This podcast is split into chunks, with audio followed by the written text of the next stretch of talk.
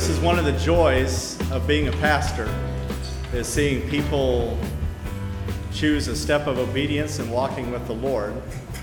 And I just want to take a few moments and explain, because I know there's different churches that have different practices uh, in regard to baptism, uh, to, to share with you how we uh, do our baptisms and why we do what we do. Uh, we try to do it as close to Scripture as we can understand the Scripture. And the Bible says that we're all born in sin, and because of that, that sin separates us from God. Uh, we are born in sin, and that's why babies, they grow up, they do wrong immediately because of that sin nature that we are born with that was passed on from us from Adam. And because of that sin nature, we are separated from God because God is holy and we are sinful. And that separation of sin has caused us to not be in a relationship with God. We can see that all over our culture, the brokenness of our culture. Uh, kids grow up, they learn to steal and cheat and lie. And every one of us in this room has lusted. That much I know. If we have a pulse and we've lived very long, we've all lusted, coveted after things. Why is that? It's because we have a sin nature. But God, in His grace, did an amazing thing. He sent His only Son. Those of us who have children understand how precious our children are to us. We would die for our children. We absolutely would. We wouldn't even hesitate to die for our children. But God, in His infinite love and wisdom, sent His only Son, Jesus, to die on the cross. Why did He die on the cross? Because He was a criminal? Because He was sinful? No. He died on the cross because we were sinful. He was perfect. He was the sinless substitute for sin. In the Old Testament, when the Israelites sinned, they would slay an animal, the blood of an animal. They would bring it to the temple, they would sacrifice that animal, and that was a temporary covering for sin. In the New Testament, Jesus is related to that animal because he's called the Lamb of God. The Lamb of God who takes away the sin of the world. He takes away my sin and your sin, but he doesn't do it automatically we have to make a conscious decision to put our faith and trust in Jesus Christ. And when we make that decision to put our faith and trust in Jesus Christ, we give him our whole life. And the Bible says, if any man be in Christ, he is a new creation. The old has gone and the new has come. God takes our sin and he removes it, the Bible says, as far as the east is from the west and He delivers us from that sin so that we can be in a right relationship with God. So then, where does baptism come in? Because baptism really doesn't have to do with salvation per se. We are saved by grace through faith in the shed blood of Jesus on the cross as payment for our sin. Baptism comes in because the Bible says to repent of our sin, to confess them to God, and by the way, when we confess our sin to God, we don't just say, God, I'm sorry, and, and then we do the same sin over again, and God, I'm sorry, and I do the same sin over again and again and again and again. Confession is godly sorrow for sin.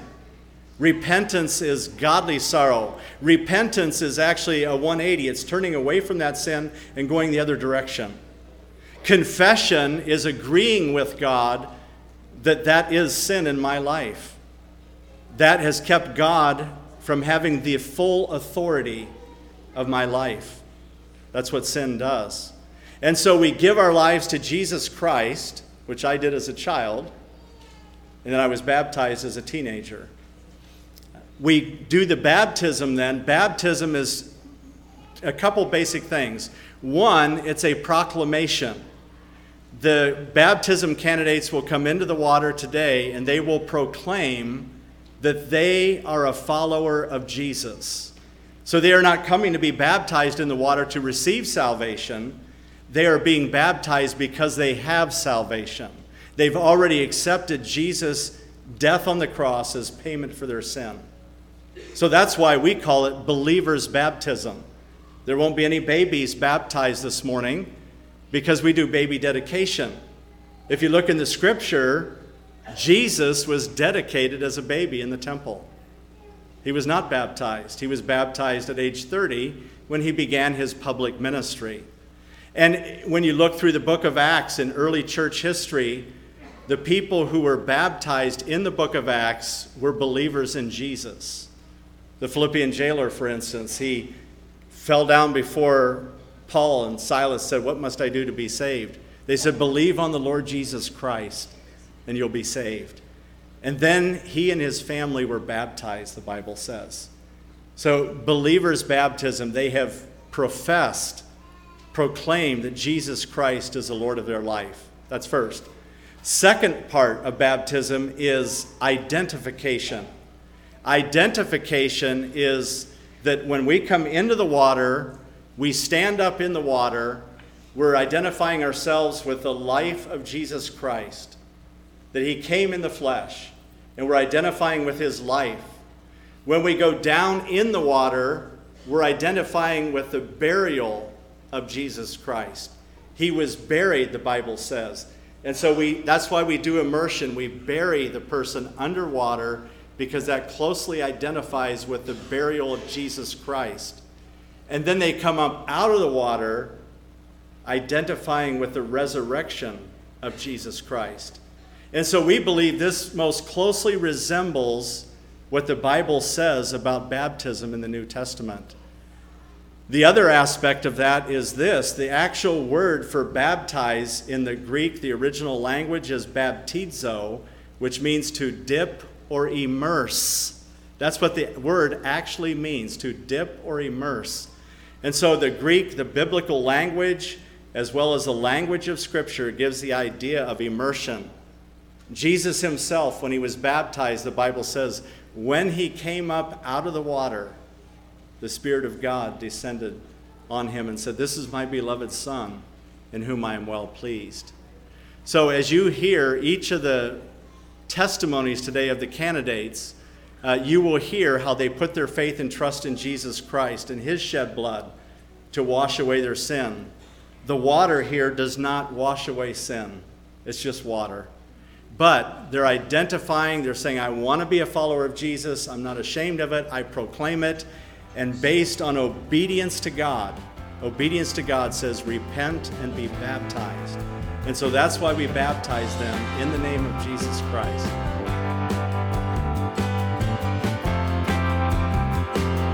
We hope you've enjoyed today's message. If you would like to know more about Bethesda Church, you can check us out on the web by going to our website, which is BethesdaMB.org. That's Bethesda, M as in Mary, B as in boy, dot org. Or check us out on Facebook by searching for Bethesda Church of Huron. Have a blessed day.